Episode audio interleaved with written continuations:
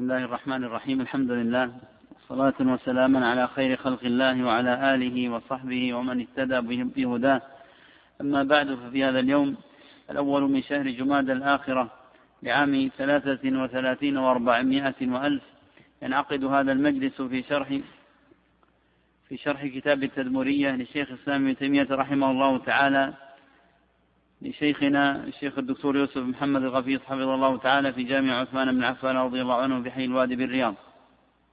قال رحمه الله تعالى إذا عرف ذلك فتأويل ما أخبر الله به عن نفسه المقدسة عن نفسه المقدسة الغنية بما لها من حقائق الأسماء والصفات هو حقيقة نفسه المقدسة المتصفة بما لها من حقائق الصفات وتأويل ما أخبر الله به من الوعد والوعيد هو نفس ما يكون من الوعد والوعيد. ولهذا ما يجيء في الحديث نعمل بمحكمه ونؤمن بمتشابهه لأن ما أخبر الله به عن نفسه وعن اليوم الآخر فيه ألفاظ متشابهة تشبه معانيها ما نعلمه في الدنيا كما أخبر أن في الجنة لحما ولبنا وعسلا وماء وخمرا ونحو ذلك وهذا يشبه ما في الدنيا لفظا ومعنى ولكن ليس هو مثله ولا حقيقته كحقيقته. فأسماء الله تعالى وصفاته أولى وإن كان بينها وبين أسماء العباد وصفاتهم تشابه ألا يكون لأجلها الخالق مثل المخلوق ولا حقيقته كحقيقته.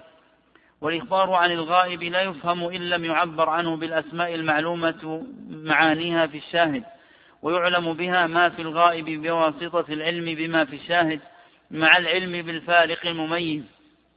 وأن ما أخبر الله به من الغيب أعظم مما يعلم في الشاهد وفي الغائب ما لا عين رأت ولا أذن سمعت ولا خطر على قلب بشر. فنحن إذا أخبرنا الله بالغيب الذي اختص به من الجنة والنار. علمنا معنى ذلك وفهمنا ما أريد منا فهمه بذلك الخطاب وفسرنا ذلك. وأما نفس الحقيقة المخبر عنها مثل التي لم تكن بعد وإنما تكون يوم القيامة فذلك من التأويل الذي لا يعلمه إلا الله. ولهذا لما سئل مالك وغيره من السلف عن قوله تعالى الرحمن على العرش استوى قالوا الاستواء معلوم والكيف مجهول والإيمان به واجب والسؤال عنه بدعة. وكذلك قال ربيعة شيخ مالك قبله الاستواء معلوم والكيف مجهول ومن الله البيان وعلى الرسول البلاغ وعلينا الإيمان. فبين أن الاستواء معلوم وأن كيفية ذلك مجهولة. ومثل هذا يوجد كثيرا في كلام السلف والأئمة ينفون علم العباد بكيفية صفات الله وأنه لا يعلم كيف الله, كيف الله إلا الله فلا يعلم ما هو إلا هو. وقد قال النبي صلى الله عليه وسلم لا أحصي ثناء عليك أنت كما أثنيت على نفسك. وهذا في صحيح مسلم وغيره. وقال في الحديث الآخر اللهم إني أسألك بكل, بكل اسم هو لك سميت به نفسك أو أنزلته في كتابك أو علمته أحدا من خلقك أو استأثرت به في علم الغيب عندك. وهذا الحديث في المسند وصحيح أبي حاتم. وقد أخبر فيه أن الله أن لله من الأسماء ما استأثر به ما استأثر به في علم الغيب عنده.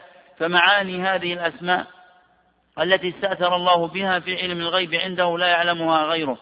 والله سبحانه وتعالى أخبرنا أنه عليم قدير سميع بصير غفور رحيم إلى غير ذلك من أسمائه وصفاته فنحن نفهم معنى ذلك ونميز بين العلم والقدرة وبين الرحمة والسمع والبصر ونعلم أن الأسماء كلها اتفقت في دلالتها على ذات الله مع تنوع معانيها فهي متفقة متواطئة من حيث الذات متباينة من, من جهة الصفات.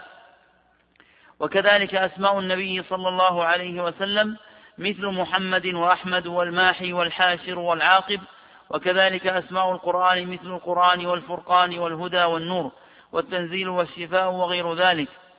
ومثل هذه الأسماء تنازع الناس فيها هل هي من قبيل المترادفة لاتحاد الذات أو من قبيل المتباينة لتعدد الصفات كما إذا قيل السيف والصارم والمهند وقصد بالصارم معنى الصرم وفي المهند النسبة إلى الهند والتحقيق أنها مترادفة في الذات متباينة في الصفات.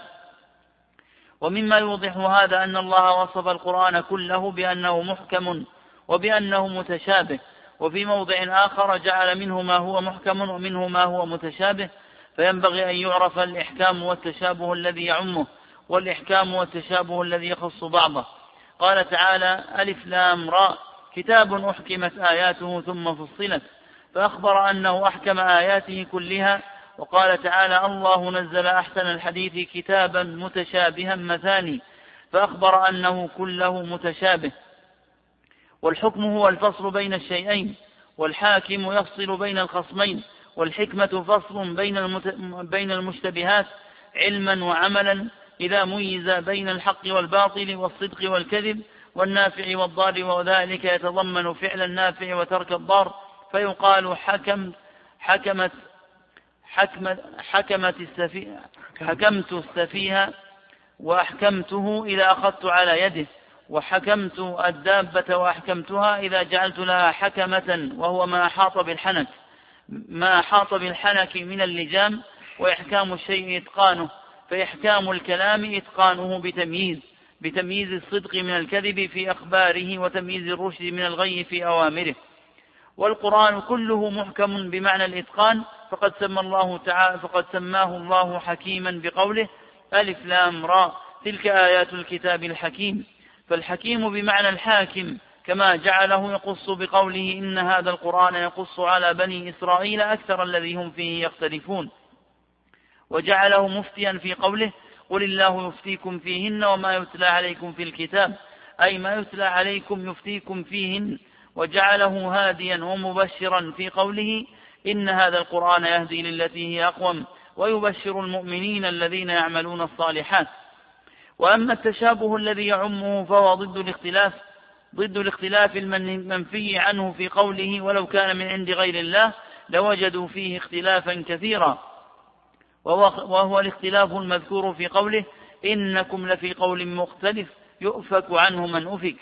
فالتشابه هنا هو تماثل الكلام وتناسبه بحيث يصدق بعضه بعضا فإذا أمر بأمر لم يأمر بنقيضه في موضع آخر بل يأمر به أو بنظيره أو بملزوماته وإذا نهى عن شيء لم يأمر به في موضع آخر بل ينهى عنه أو عن نظيره أو عن, أو عن لوازمه.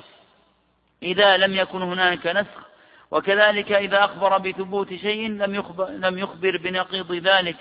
بل يخبر بثبوته أو بثبوت ملزوماته وإذا أخبر بنفي شيء لم يثبته بل ينفيه أو ينفي لوازمه بخلاف القول المختلف الذي ينقض بعضه بعضا الذي ينقض بعضه بعضا فيثبت الشيء تارة وينفيه أخرى أو يأمر بأمر وينهى عنه في وقت واحد أو يفرق بين المتماثلين فيمدح أحدهما ويذم, ويذم الآخر. فالأقوال المختلفة هنا هي المتضادة والمتشابهة هي المتوافقة وهذا التشابه يكون في المعاني وإن اختلفت الألفاظ فإذا كانت المعاني يوافق بعضها بعضا ويعضد بعضها بعضا ويناسب بعضها بعضا ويشهد بعضها لبعض ويقتضي بعضها بعضا. كان الكلام متشابها بخلاف الكلام المتناقض الذي يضاد بعضه الذي يضاد بعضه بعضا. وهذا التشابه العام لا ينافي الإحكام العام بل هو مصدق له فإن الكلام المحكم المتقن يصدق بعضه بعضا لا يناقض بعضه بعضا. بخلاف الأحكام الخاص فإنه ضد التشابه الخاص. بخلاف؟ بخلاف الإحكام الخاص فإنه ضد التشابه الخاص. فالتشابه الخاص هو مشابهة الشيء لغيره.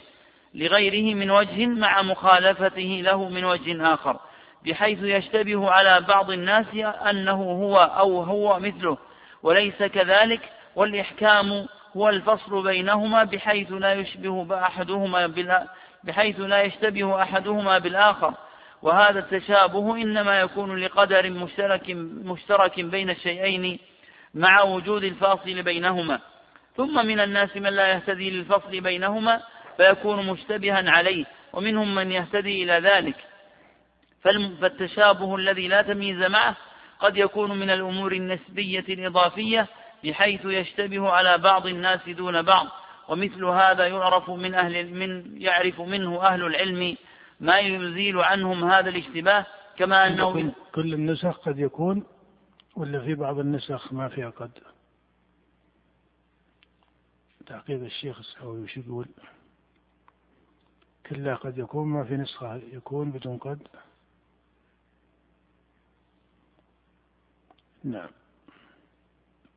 كما إذا اشتبه على بعض الناس ما وعدوا به في الآخرة بما يشهدونه في الدنيا فظن أنه مثل فظن أنه مثله.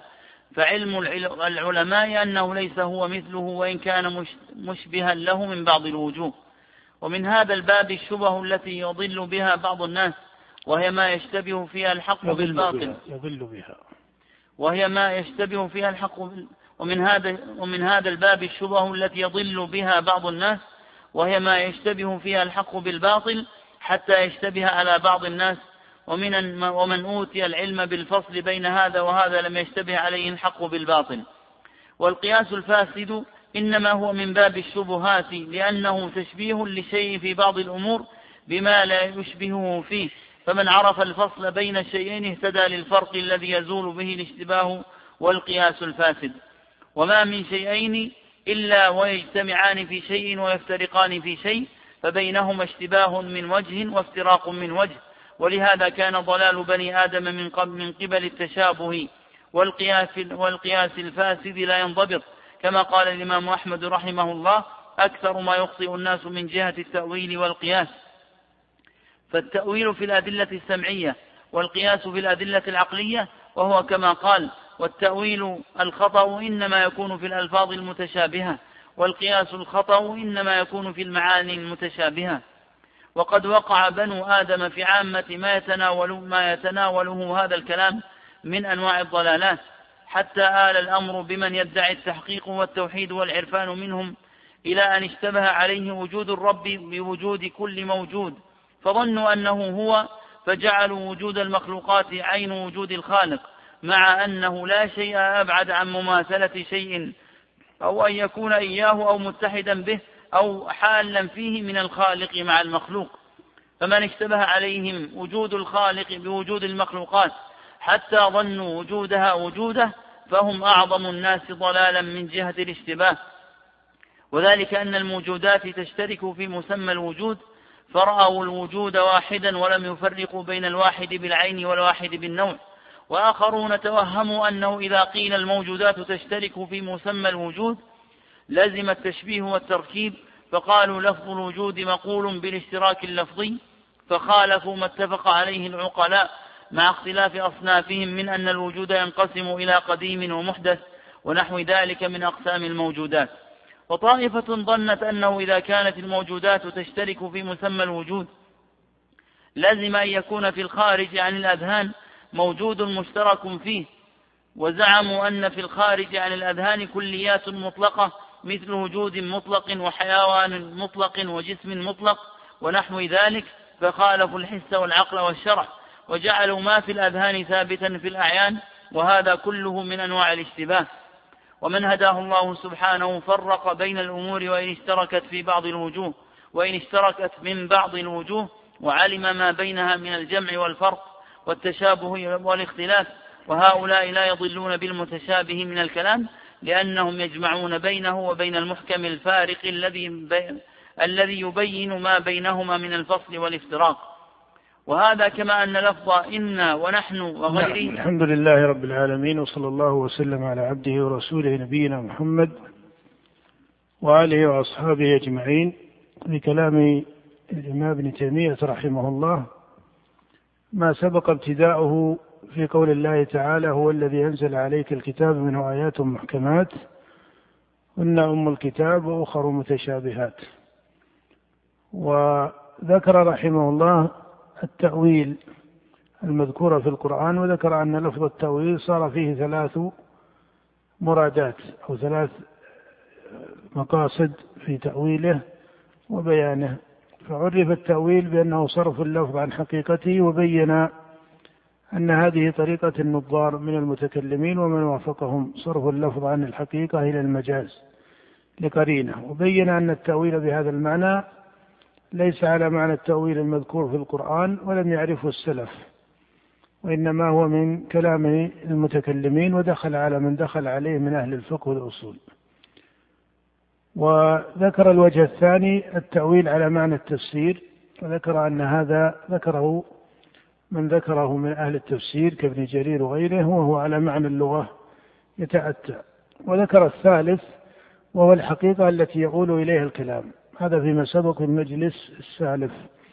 قال فيما قرأناه في هذا المجلس قال إذا علم ذلك فحقيقة فتأويل ما أخبر الله به هو الحقيقة أي الحقيقة في نفس الأمر. ما أخبر الله به عن نفسه وأخبر الله به عن اليوم الآخر وأخبر الله به عن أمور من أمور الغيب فإن تأويلها هو الحقيقة في نفس الأمر التي لا يقع للناس أن يدركوها.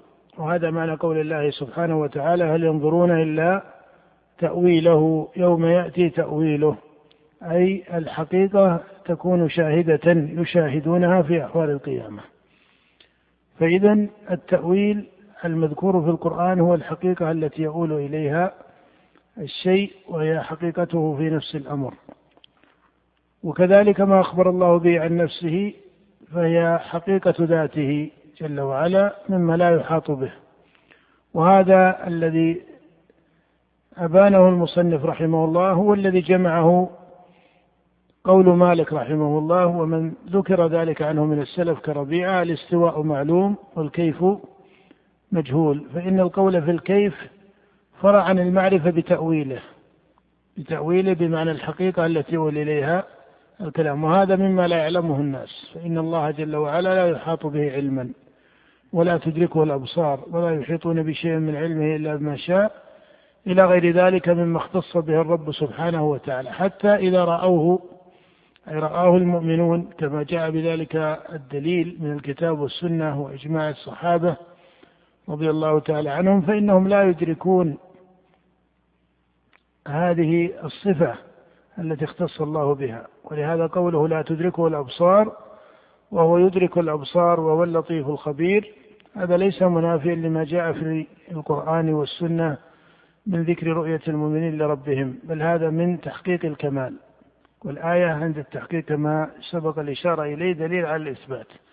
المقصود أن ما ذكره المصنف في مسألة التأويل بمعنى الحقيقة في صفات الله هي جمع ما قاله مالك رحمه الله تعالى الاستواء معلوم والكيف مجهول والإيمان به واجب والسؤال عنه بدعة. وذكر المصنف بعد ذلك ما يتعلق بوصف القرآن. فإن القرآن وصف بأنه محكم على الإطلاق وبأنه متشابه على الإطلاق وبأن منه آيات محكمات هن أم الكتاب وأخر متشابهات. وبين أن هذا ليس تضادا في الأحكام بل كلها تتجه إلى حقيقة شرعية متفقة. فإن الأحكام الذي أضيف إلى جميعه هو الفصل والتمام. والتشابه الذي وصف به القرآن المقصود منه براءته من الاختلاف والتضاد. كما قال الله تعالى فلا يتدبرون القرآن ولو كان من عند غير الله لوجدوا فيه اختلافا كثيرا. فبراءته من الاختلاف والتضاد هو تشابهه. واتفاق أحكامه واضطراد علله إلى غير ذلك. وأما الإحكام الخاص والتشابه الخاص فهذا أيضا كذلك. لا ينافي ما ذكر من الإحكام العام أو التشابه العام. وأشار المصنف إلى أن التشابه هو من الأمور النسبية. وهل يقع بذلك أن يكون وصفا ذاتيا له؟ أو وصفا إضافيا فإن جعلته وصفا إضافيا تعلق التشابه بالمكلفين وإن جعلته وصفا ذاتيا لم يقع على معنى مذموم لأنه لا يصح أن يوصف شيء من القرآن بما لا يكون مدحا أي بوصف لا يكون مدحا. فهذا أشار المصنف فيه إلى هذا المعنى من الفرق بين الوصف الذاتي والوصف الإضافي.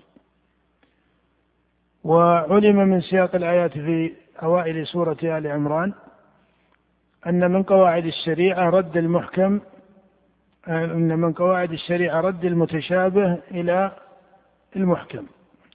وأن من لم يرد المتشابه إلى المحكم فأولئك كما جاء في الصحيح في صحيح البخاري وغيره من حديث عائشة فأولئك الذين سمى الله فاحذروهم أي من اتبع المتشابه ولبس به.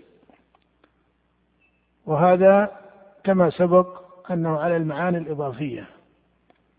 ثم ذكر المصنف رحمه الله بعد ذلك ما يتعلق بالاشتباه الإضافي وأن هذا الاشتباه الإضافي من وجوهه الأقيسة الفاسدة وأن القياس الفاسد هو اشتباه.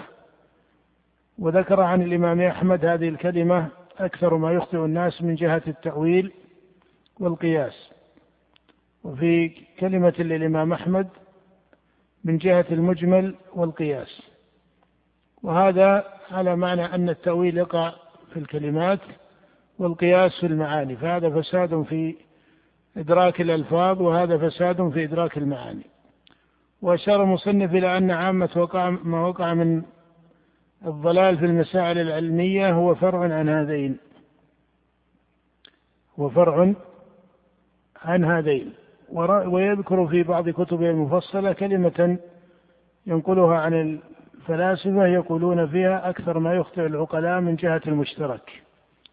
ويرى أن هذه الكلمة تقع على النسق المعنى الذي ذكره الإمام أحمد فإن هذه معاني تعتبر بالاستقراء لأوجه إخطاء بني آدم. وذكر أن من أعظم مقالات ومقامات الاشتباه والضلال من اشتبه عليه وجود الخالق بوجود المخلوق حتى جعلوا الوجود واحدا. يشير بذلك إلى قول أهل وحدة الوجود من الباطنية المتصوفة. وسبق أن هذه المقالة هي مقالة فلسفية منقولة ليست من المقالات المبتدأة بدعة في الإسلام وليست من المقالات المولدة من مقالات الفلاسفة بل هي مقالة منقولة. وأشار إلى أن من أوجه الاشتباه في مقام الوجود ما من جعل الوجود الذهني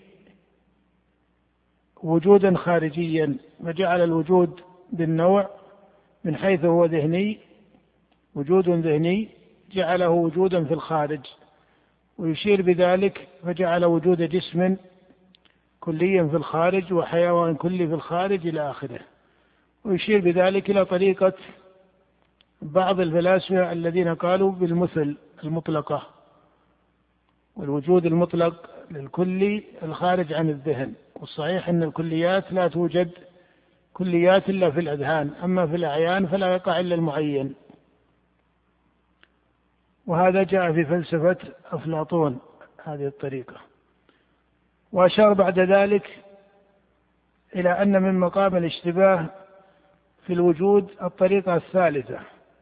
قال حتى جعلوا الوجود مقولا بالاشتراك. إيش؟ مقولا بالاشتراك اللفظي. قال فخالفوا قول العقلاء في ذلك. وإذا قيل إنه مقول بالاشتراك اللفظي لم يعرف معنى وجود الرب سبحانه وتعالى. وهذا معنى قوله إنهم خالفوا طريقة العقلاء وغير ذلك. لكن القول بأن الوجود مقول بالاشتراك اللفظي حقيقته ليس مذهبا أسس على معنى تفسير وجود الله وإنما وقع جوابا لما ألجأت طريقة المتكلمين إلى هذا الوجه المحكم من الرد العقلي الشرعي الذي يتحقق به فساد طريقة المتكلمين سواء غلاة المتكلمين أو مقتصدة المتكلمين. وهذا هو صدر الرسالة التي كتبها الإمام ابن تيمية رحمه الله. سبق بيانه مفصلا في أول الرسالة. وعنه تفرع قوله رحمه الله في الأصلين والمثلين وترتبت القواعد السبع في رسالته. هذا المعنى أو هذه الحجة العقلية الشرعية وقع في بعض الأجوبة عليها لأن تحقيقها وطردها يستلزم انكشاف الخطأ في طريقة المتكلمين سواء غلاتهم أو مقتصدتهم.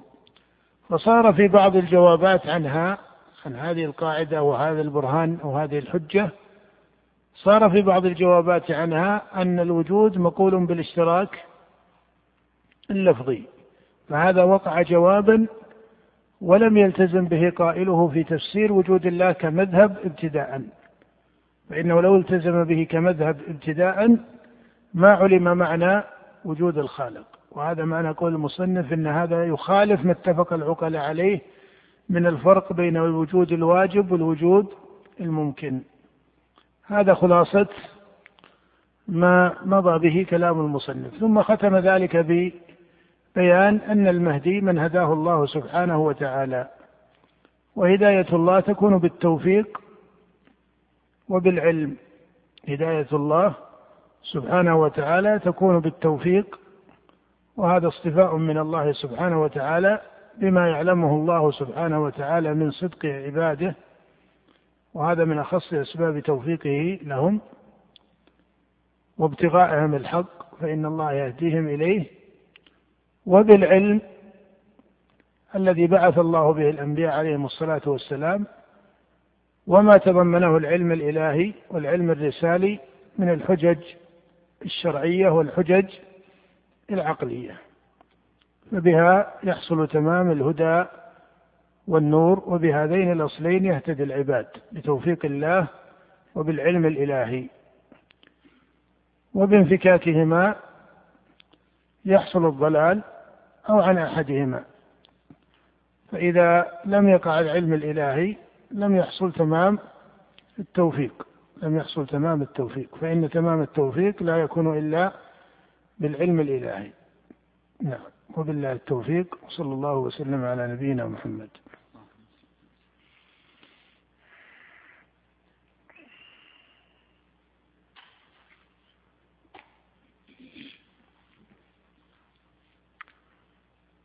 نعم شيخ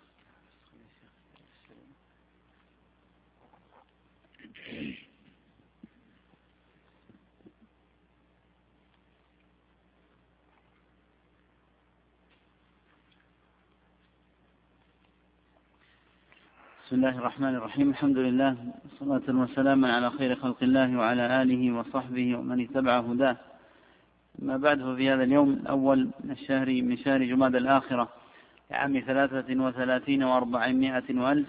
نعقد هذا المجلس في شرح كتاب الضروري في أصول الفقه لابن رشد الحفيد رحمه الله تعالى لمعالي شيخنا الشيخ الدكتور يوسف بن محمد الغفيص حفظه الله تعالى في جامع عثمان بن عفان رضي الله عنه بحي الوادي بالرياض.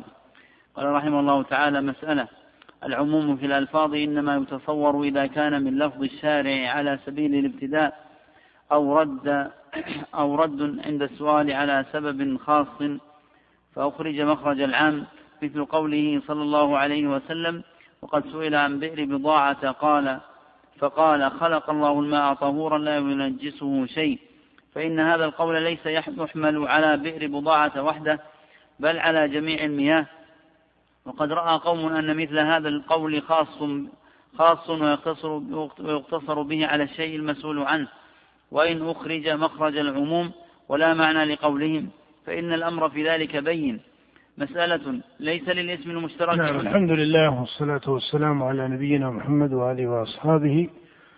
قال علامة أبو الوليد في هذه المسألة إن العام إما أن يكون مبتدأ بلفظه وإما أن يكون وقع جوابا عن سؤال خاص ولكنه خرج من جهة لفظه مخرج العام كما في حديث بئر بضاعة وهو حديث أبي سعيد الخدري الذي رواه الإمام أحمد وأهل السنن أن النبي صلى الله عليه وسلم سئل عن بئر بضاعة وهي بئر يلقى فيها الحيض ولحوم الكلاب والنتن كما في بعض روايات السنن فقال النبي صلى الله عليه وسلم إن الماء طهور لا ينجسه شيء. هذا حكم على الماء العموم وليس خاصا بضاعة.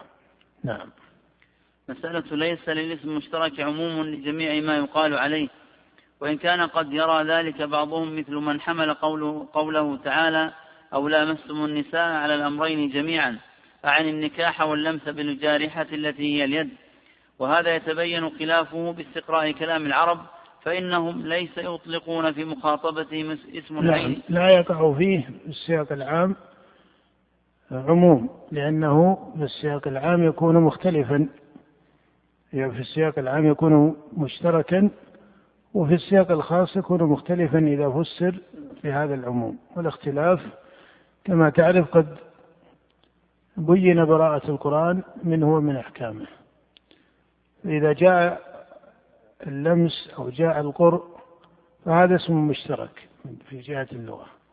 فلا يمكن أن يفسر السياق به تفسيرا عاما بل يكون في أحدهما. فإن إما أن يفسر والمطلقات يتربصن بأنفسهن ثلاثة قروء إما أن يحمل على القرء وإما أن يحمل على الطهر. ومثله أو لمستم النساء لا يقال إن الآية دلت على الجماع ودلت على إيش؟ اللمس الذي هو المباشرة باليد. بل إما أن يحمل على هذا وإما أن يحمل على هذا. هذا نتيجة مراده أن المشترك يحمل من حيث التفسير على أحد الوجهين أو الأوجه ولا يصح أن يكون عاما مرادا في كلها وهي مختلفة. لا يصح أن يكون عاما مرادا في كلها وهي مختلفة. نعم. فإنهم ليس يطلقون في مخاطبتهم اسم العين مثلا ويريدون به أن يفهم السامع عنه أن يفهم السامع عنهم جميع المعاني التي يقال عليها اسم العين. وأبين ما يظهر ذلك في الأسماء المقولة على المتضادات. اللهم إلا أن يدعي مدع أن ذلك نعم. يقول إن هذا ظاهر في المتضادات التي يمتنع اجتماعها. في المتضادات التي يمتنع اجتماعها فإنه إذا قال رأيت العين امتنع أن يكون هذا في المتضادات ومثله المختلفات كذلك ومثله المختلفات كذلك. فإذا كان الاشتراك في المختلفات فحكمه على الصحيح نفس حكمه في المتضادات. كالملامسة مثلا فكذلك يعني من باب المختلف إذا فسرت بالجماع أو فسرت باللمس الذي هو المباشرة باليد هذا ليس من باب المتضادات. هذا من باب المختلفات هذا من باب المختلفات وكله على وجه واحد من حيث الحكم أنه لا يصح أن يجرى فيه عموم من جهة إرادة المعاني المتعددة بموجب الاشتراك سواء كانت المعاني المتعددة بموجب الاشتراك من المتضاد التي بموجب العقل يمتنع اجتماعها أليس كذلك؟ أو كانت من الخلافين فإن الحكم كذلك أيضا. ولهذا لا يصح أن تكون الآية دليلا للشافعية على أن مس المرأة بمعنى لمس المرأة باليد ناقض لإيش؟ من نواقض الوضوء. إلا إذا فسر اللمس عندهم بهذا وحده. أما أن يفسر بالجماع ويفسر بذلك فاجتماع الحقيقتين المختلفتين على سياق معين هو طرد العموم بموجب الاشتراك وهذا ما أراد المصنف نفيه. نعم. اللهم إلا يدعي مدع أن ذلك مفهوم بالعرف الشرعي لكن إذا إن ادعى ذلك فعليه إثباته. مسألة يدخل تحت لفظ الناس والإنسان العبد والكافر والذكر والأنثى. وأما المؤمنون فيدخل تحته العبد ولا يدخل تحته النساء إذ هي صيغة خاصة بجمع المذكر. مسألة. مسألة يدخل مسألة. يدخل تحت لفظ الناس والإنسان العبد والكافر والذكر والأنثى. وأما المؤمنون فيدخل تحته العبد ولا يدخل تحته النساء إذ هي صيغة خاصة بجمع المذكر. مسألة. نعم. هذا الذي أشار إليه أبو الوليد يتعلق أيضا بخطاب القرآن. فأما ما جاء في ذكر الناس والإنسان فإنه يدخل فيه الحر والعبد وذا بين ويدخل فيه الذكر والأنثى. فإذا جاء ذكر الناس وجاء الخطاب للناس لم يكن خطابا للذكور وإنما يكون خطابا لجنس الناس ذكرهم وأنثاهم. ومثله الإنسان. يا أيها الإنسان إنك كادح إلى ربك كدحا. إنا خلقنا الإنسان من نطفة. الإنسان هنا ليس الذكر بل الخطاب هنا للذكر أو التعريف إذا كان خبرا هو خبر عن الذكر والأنثى. قال الذين ثم ذكر الإيمان. مثل يا أيها الذين آمنوا كتب عليكم الصيام. وهل هذا خطاب للذكر والأنثى أم أنه للذكر على سبيل التغليب؟ أشار إلى أن بمقتضى اللغة يكون خطابا للذكر وتدخل فيه الأنثى وهذا على كل حال محل بحث. نعم. مسألة صرف العموم إلى غير الاستغراق جائز وأما رده إلى ما دون إلى ما دون ما دون أقل أقل الجمع عند من يرى أن أقل ما يدل بلفظ الجميع عليه اثنان فزعم أبو حامد أن ذلك ممتنع وفيه نظر. مسألة لفظ الجميع إذا ورد مطلقا فأقل ما يتناول الثلاثة فما فوقها وهو فيها أظهر منه بالاثنين وإنما يحمل على الاثنين بقرينة والعجب ممن يحمل ألفاظ الجموع إذا وردت مطلقة على الاثنين مع أن الاثنين صيغة أن للاثنين صيغة خاصة. فأما أن لفظ الجمع قد يتجوز فيه ويراد به الاثنان فذلك غير مدفوع. لكن على جهة الإبدال والتجوز على نحو ما يفعل في سائر الألفاظ الراتبة على شيء ما. وإذا أنت تصفحت المواضع ما أشار إليه المصنف هو مذهب الجمهور أن الجمع لا يقع إلا على ثلاثة إلا بقرينة. لأن اللغة ميزت الجمع عن التثنية. وحتى في القرآن جاء ذكر وتمييز الجمع عن التثنية. قال الله تعالى الطلاق مرتان. وقال فذلك برهانان من ربك. نعم. وإذا أنت تصفت المواضع التي يحتج بها من يجوز من يجوز ذلك وجدتها من هذا القبيل. لكن قد جرت عادة النظار نعم، وجدتها من هذا القبيل. من يحتج على أن الجمع يبتدئ على الاثنين. قال غاية ما عنده من الدليل موارد أوجبت القرينة والسياق أن يفسر بذلك. لا أنها هي أصل وضع اللغة. أو أصل خطاب الشارع. نعم. لكن قد جرت عادة النظار في هذا الشأن عندما يتكلمون في دلالات الألفاظ ألا يفرقوا بين ما تدل عليه الألفاظ دلالة راتبة وبين ما تدل عليه تجوزا واستعارة. فلذلك نراهم يقولون إن لفظ الجمع ينطلق على الاثنين كما ينطلق على على الثلاثة فما فوقها. وهذا هو الذي غلط الناظرين في هذه الصناعة في هذه المسألة. عندما يحتجون في ذلك بقول سيبويه وغير وغيره من النحو. وهذا هو الذي غلط. وهذا هو الذي غلط الناظرين في هذه الصناعة في هذا المسألة. عندما يحتجون في ذلك بقول السياق عندكم؟ نعم. غلط. نعم. وهذا هو الذي غلط الناظرين في هذه الصناعة في هذه المسألة. عندما يحتجون في ذلك بقول سيبويه وغيره من ما يوقعهم في الغلط. نعم. بقول سيبويه وغيره من, نحو من النحويين وبما ورد من ذلك في كلام العرب وليس هذا موجودا وحده في كلامهم.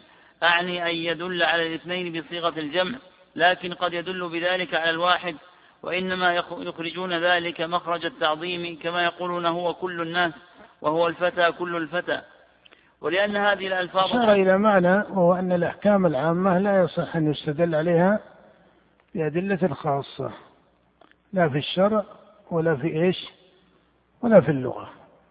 هذه قاعدة في الاستدلال وجيهة وهي أن الأحكام العامة لا بد لها من أدلة عامة والأحكام الخاصة يكون دليلها خاصا وهذا حتى معتبر في اللغة. كذلك في اللغة لا يقال الجمع اثنان ويكون دليل ذلك شاهد من كلام أهل اللغة. قال لأن الشاهد الخاص لا يعطي حكما عاما فإنه لا منازع في أن اللغة يقع فيها ما يكون الاثنان يراد بهما معنى الجمع يفسر الجمع بالاثنين. هذا له وقوع في اللغة. هذا له وقوع في اللغة. كما في قول الله سبحانه وتعالى فقد صغت قلوبكما. فهذا يقع له في خطاب القرآن أو في مورد كلام العرب. لكنه لا يصح دليلا من جهة أنه خاص والحكم المقول عند النظار أو عند بعض النظار عام. نعم. ولأن هذه الألفاظ العامة كما تقدم قد ترد والمراد بها والمراد بها التخصيص. فربما كان ذلك فيها بينا من أول الأمر. هذا المعنى شريف في الاستدلال وله اضطراد. فإذا ذكرت الحكم المحكم في الشريعة وجب أن يكون دليله محكما. وإذا ذكرت الحكم القطعي وجب أن يكون دليله قطعيا. التناسب ما بين الحكم وما بين الدليل. مناسبة الدليل لرتبة الحكم. فلا يقع أن يكون الحكم قطعيا ودليله ماذا؟ ودليله ظنيا لا بد أن يكون دليله كذلك. ومثله العام الحكم العام يكون دليله عاما. وكذلك الكلي الحكم الكلي يكون دليله كذلك كليا. نعم. فربما كان ذلك فيها بينا من أول الأمر وربما لم يكن بينا بل يحتاج في ذلك إلى دليل. وذلك إما لفظ وإما فعل وإما إقرار أو واحد من الأدلة المستعملة في هذه الصناعة. فينبغي إذا أريد المصير إلى تخصيص العام بواحد منها أن ننظر إلى أيها أقوى رتبة في غلبة الظن إليه. وقد اختلف الناس في تخصيص العام لغيره من هذه الأدلة الشرعية. فذهب بعضهم إلى أن فذهب بعضهم أن العام إذا ورد في شيء ثم ورد تخصيصه وذلك إما بصيغة لفظ أو مفهوم أو بفعل أو إقرار أن ذلك يجري مجرى التعارض لأنه جائز مثلا أن يرد العام متأخرا عن المخصص سواء كان لفظا أو فعلا أو إقرارا فيكون ورود العام نسخا له إلا أن يعلم أن التخصيص ورد بعد التعميم على جهة تأخير البيان إلى وقت الحاجة وإلى هذا ذهب داود وأصحابه.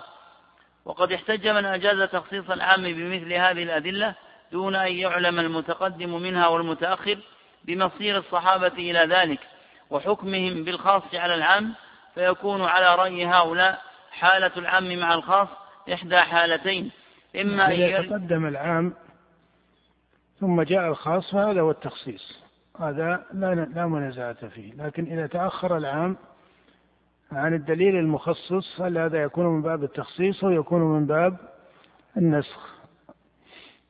نعم.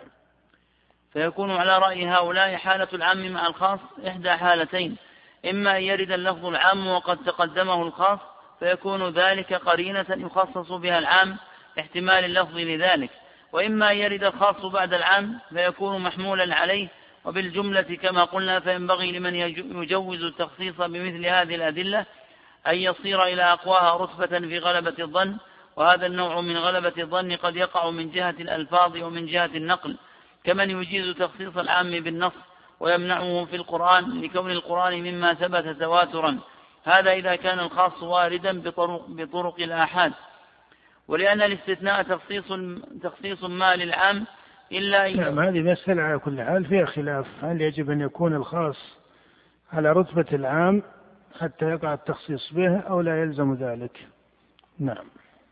ولأن الاستثناء تخصيص تخصيص ما للعام إلا أن الفرق بينه وبين التخصيص أنه لا يرد منفردا عن المستثنى. ولذلك لا معنى لقول من أجاز تأخير الاستثناء فقد ينبغي أن نقول في ذلك وصيغ الاستثناء معروفة. فأما أصنافه التي يجب أن ننظر فيها هنا فهي هذه. الاستثناء منه متصل وهو الذي مستثنى. نعم نقف على هذا وبالله التوفيق. نقف على قوله الاستثناء منه متصل. صلى الله وسلم على نبينا محمد.